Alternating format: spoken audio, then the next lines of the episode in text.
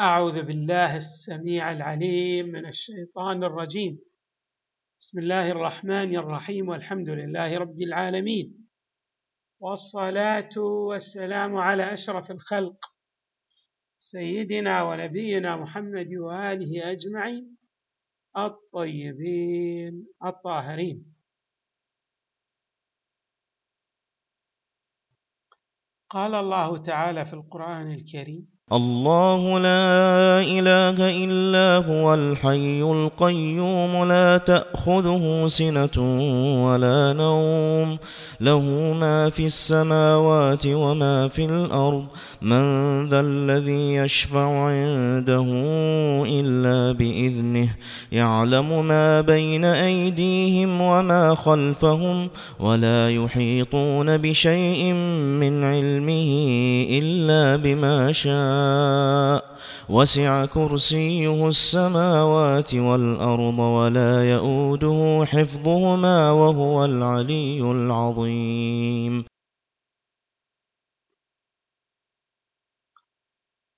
ينبغي أن نلتفت إلى أن بعض الأمور ترتبط ببعضها الآخر. فقوله تعالى له ما في السماوات وما في الأرض الذي تحدثنا عنه أنه يفصح عن الملكية الحقيقية لله تعالى لجميع عوالم الوجود. وبالتالي إذا علم الإنسان بأن الله هو المالك الحقيقي سيتأثر بهذه الملكية لله تبارك وتعالى. بمعنى أن علمه سينعكس عليه في التعامل مع الأشياء ويرى في تعامله مع الأشياء بان هذه الأشياء هي ملك لله. وبالتالي يتصرف فيها على وفق ما يريده الله تبارك وتعالى. ولا يتصرف فيها اعتباطا على وفق أهوائه وشهواته بل يتصرف فيها على ما يريده الله. اذا هناك ارتباط وثيق بين علم الإنسان بمالكية الله للأشياء وبين تصرفه الأمثل بين التصرف الذي يقربه إلى الله. كلما علم أن الله تعالى هو المالك الحقيقي للأشياء وبدأ يتصرف على وفق هذه الملكية الحقيقية للأشياء كلما قرب من الله تبارك وتعالى. والعكس صحيح عندما يرى الإنسان أنه هو المالك الحقيقي أو المؤثر الحقيقي دون أن يكون هناك علم لله أو أن الله تبارك وتعالى لا يستطيع أن يمنعه من التصرف في ملكه. يد الله مغلولة غلت أيديهم. بمعنى أن الله لا يستطيع أن يفعل شيئا. إدراك الملكية لله والسلطنة وهيمنة الحق تبارك وتعالى على الحق على الخلق تقتضي من لدن العالم. المدرك الفاهم لهذه الملكية أن يتعامل على وفق القانون الإلهي. اذا هنا بحث أخلاقي جميل يتربط يرتبط ويترتب على إدراك ملكية الله تبارك وتعالى والعلم بها. له ما في السماوات وما في الأرض. وكذلك الحال. في قوله تعالى من ذا الذي يشفع عنده إلا بإذنه. هنا الباري تبارك وتعالى يلفت نظر الإنسان على أن هذه الشفاعة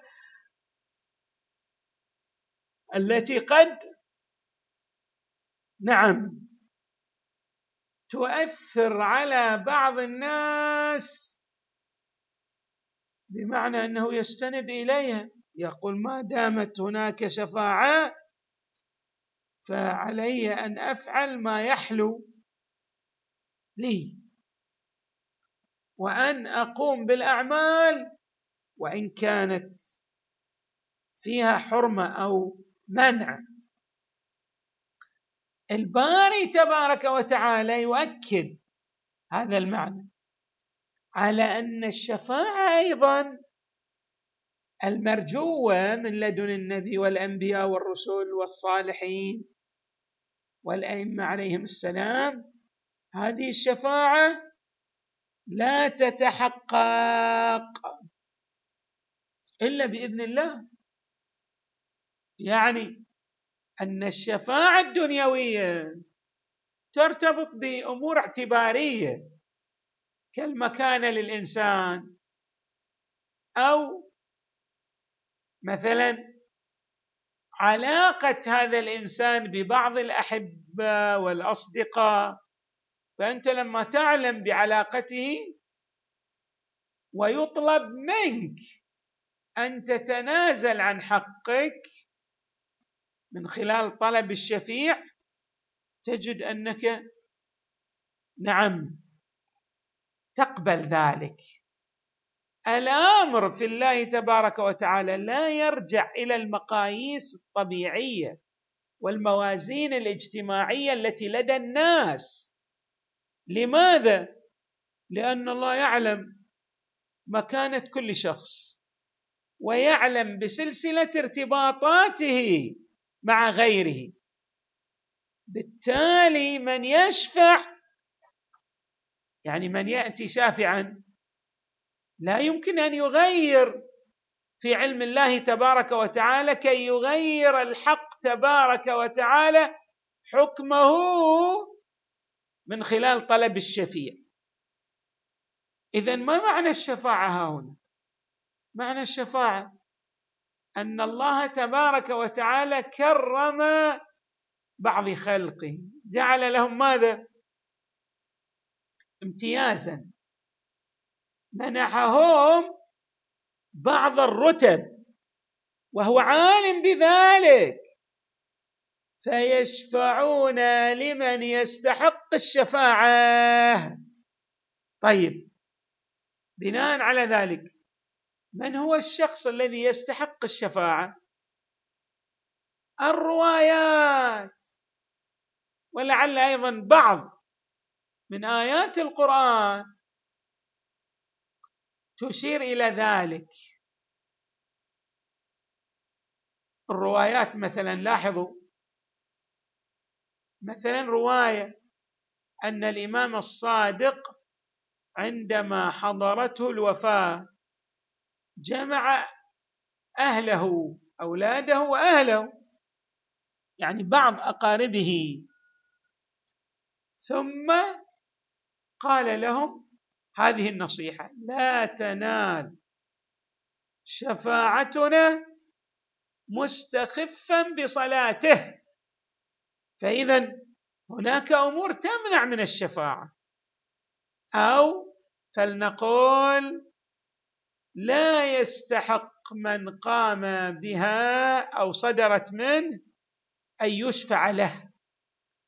ليس لديه أهلية لتلقي شفاعة الأنبياء والرسل والصالحين. الأهلية لمن؟ لمن؟ نعم. واحد سار في جادة الصواب. ولكنه حدثت منه بعض الهفوات. وبمعنى آخر نستفيد من خلال الروايات بأن الشفاعة لا تكون لأي أحد وإنما لفئة من الناس صدرت منهم بعض الذنوب.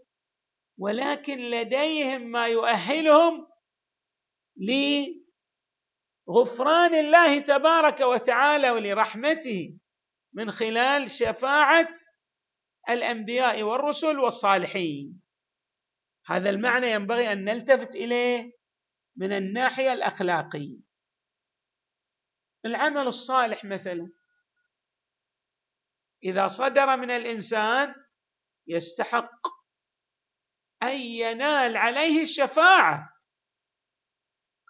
بشكل عام اذا لابد أن يلتفت الإنسان إلى ما يصدر منه من أعمال وأقوال ولا يجزم بحصوله على الشفاعة إلا من باب حسن الظن ليس إلا. ولهذا أيضا أكدت طائفة من الروايات. أكدت على ماذا؟ على أن الشفاعة لا تكون إلا بوجود أسباب تؤهل المشفوع له لأن ينال الشفاعة. مثلا أن يكون من المحبين للأنبياء والصالحين والأئمة عليهم السلام الأوصياء للمصطفى صلى الله عليه وآله. عندئذ وارد رواية أن مضمونها كالتالي أن من أحب شيئا حشر معه. فإذا من الأهمية بمكان أن نلتفت إلى تعميق جانب الحب للمصطفى صلى الله عليه وآله ولأهل بيته ولبقية الأنبياء والرسل لأننا من خلال تعميق هذه المودة في كنه وجودنا سنتأهل تلقائيا لتلقي شفاعة النبي صلى الله عليه وآله والأئمة من أهل البيت. والعكس صحيح لو أن المرء سار في خط الإعوجاج ابتعد عن خط الصواب. فهل يا ترى هذا الذي يأتي صفر اليدين وقد غلبت سيئاته آحاده أو عشراته إذا صح التعبير؟ يعني أعمالا التي يقدر كل يقدر كل واحد منها بعشر حسنات. هو جاء بعمل واحد. لكن هالأعمال بالرغم من أنها قليلة إلا أنها تؤثر سلبا لكونها من كبائر الذنوب. كي يتاهل الإنسان لنيل الشفاعة الإلهية؟ عليه أن يرجع إلى الروايات الواردة في هذا المجال والتي ترتب الشفاعة يعني أن الله تبارك وتعالى يأذن لأوليائه وأنبيائه أن يشفعوا لوجود أهلية وقابلية للمشفوع له لتلقي هذا الفايض يعني مثل ما نقول عنده أرضية خصبة يستطيع أن يتلقى الفيض الإلهي لكن لو كان هذا الشخص لا قدرة لديه لأن يتلقى الفيض الإلهي. فهل يأتي النبي والأئمة من أهل البيت صلوات الله وسلامه عليهم أجمعين ويشفعون لمن لا أهلية له؟ الأمر ليس كذلك. ولذلك علينا أن ننظر إلى هذا التعبير الدقيق. من ذا الذي يشفع عنده إلا بإذنه إلا بإذنه. بمعنى لا يستطيع هؤلاء الشفعاء أن يبرروا. أمام الله تبارك وتعالى استحقاق وأهلية المشفوع له ما يستطيعون لأن الله يحيط بجميع وجملة ما مر على هذا الإنسان المشفوع له. فالطريق الأمثل والصراط الأوضح أن من أراد الشفاعة من قبل أنبياء الله ورسله والأئمة من أهل البيت عليه أن يؤهل نفسه بشكل تدريجي أو تدرجي ليتاح له أن يكون في زمرة المحبين والمشفوع لهم. من ذا الذي يشفع عنده إلا بإذنه. إذا ما أذن الله لن يستطيع أن يؤثر شيء في شيء من عالم الوجود. التأثير في نهاية المطاف يرجع إلى الله تبارك وتعالى. الله هو الذي يعلم غيب السماوات والأرض. ولقد خلقنا الإنسان ونعلم ما توسوس به نفسه ونحن أقرب إليه من حبل الوريد. اذا قوله تعالى له ما في السماوات وما في الأرض من ذا الذي يشفع عنده إلا بإذنه؟ ما حد يعني يقدر يأثر إلا إذا أذن لأنه هو العالم بجميع وجملة هذا الوجود وبأسراره أيضا هو عالم. بدقائقه وما يترتب عليه من أمور. الله هو العالم. وعلمه تبارك وتعالى بالأشياء هو العلم هنا هو ذاته المقدسة. يعني ليس هناك تفكيك بين الذات وبين الصفات الذاتية كما مر علينا. تعني يعني عندما نطلق اللفظ عالم قادر خالق يعني أن هنا أسماء أو أوصاف متعددة لماذا؟ لشيء واحد. العالم هو الله الله هو العالم. القادر هو الله والله هو القادر. وهلم جرى لبعض الأمور الأخرى عندما نطلقها على الله قد تكون بصفات الإضافة والفعل كما يعبر العلماء. يعني أن الله تبارك وتعالى في نهاية المطاف في نهاية المطلب الله تبارك وتعالى نعم العالم والمهيمن والقادر والمطلع على جميع وجملة ما له ارتباط بكل عالم من عوالم الوجود يأذن في الشفاعة يأذن في الشفاعة لبعض الخلق. هذا البحث من الأهمية بمكان لأنه ينعكس ايجابا على شخصية المؤمن المتدين السائر نحو الله تبارك وتعالى في سلوكه. إذا علم أن الله تبارك وتعالى نعم بيده ملكوت السماوات والأرض وهو العالم وهو قد نعم منح منحا وأعطى عطيات لبعض الخلق بأن يشفعوا لبعضهم على وفق شرائط محددة ابانه لمن أعطاه ذلك لفضلهم.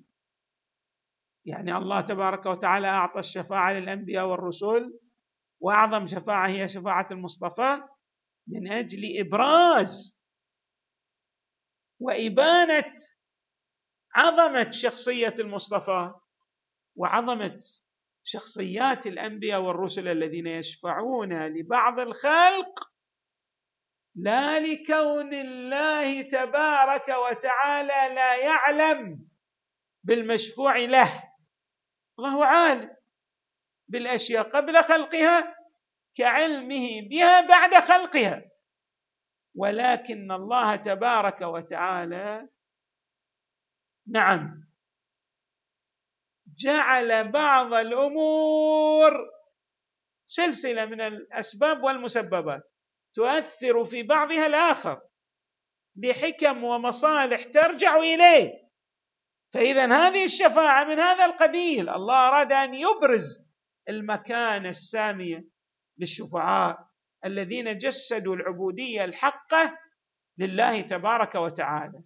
إبراز هذا الجانب من الناحية العملية يعني أن الله ليس فقط يحب هذا الشافع ويحب عمله بل أهل هذا الشافع لينال ماذا؟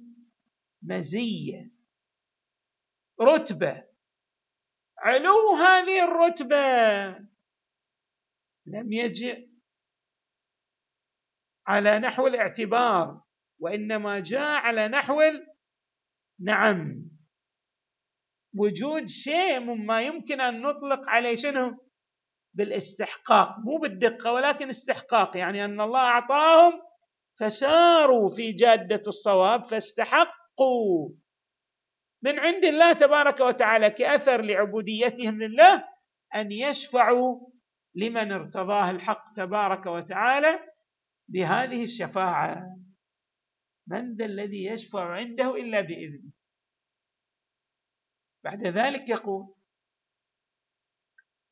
يقول إن الله تبارك وتعالى يعلم. يعلم بنحو تام. الله عالم بأن هؤلاء الذين يشفعون يشفعون.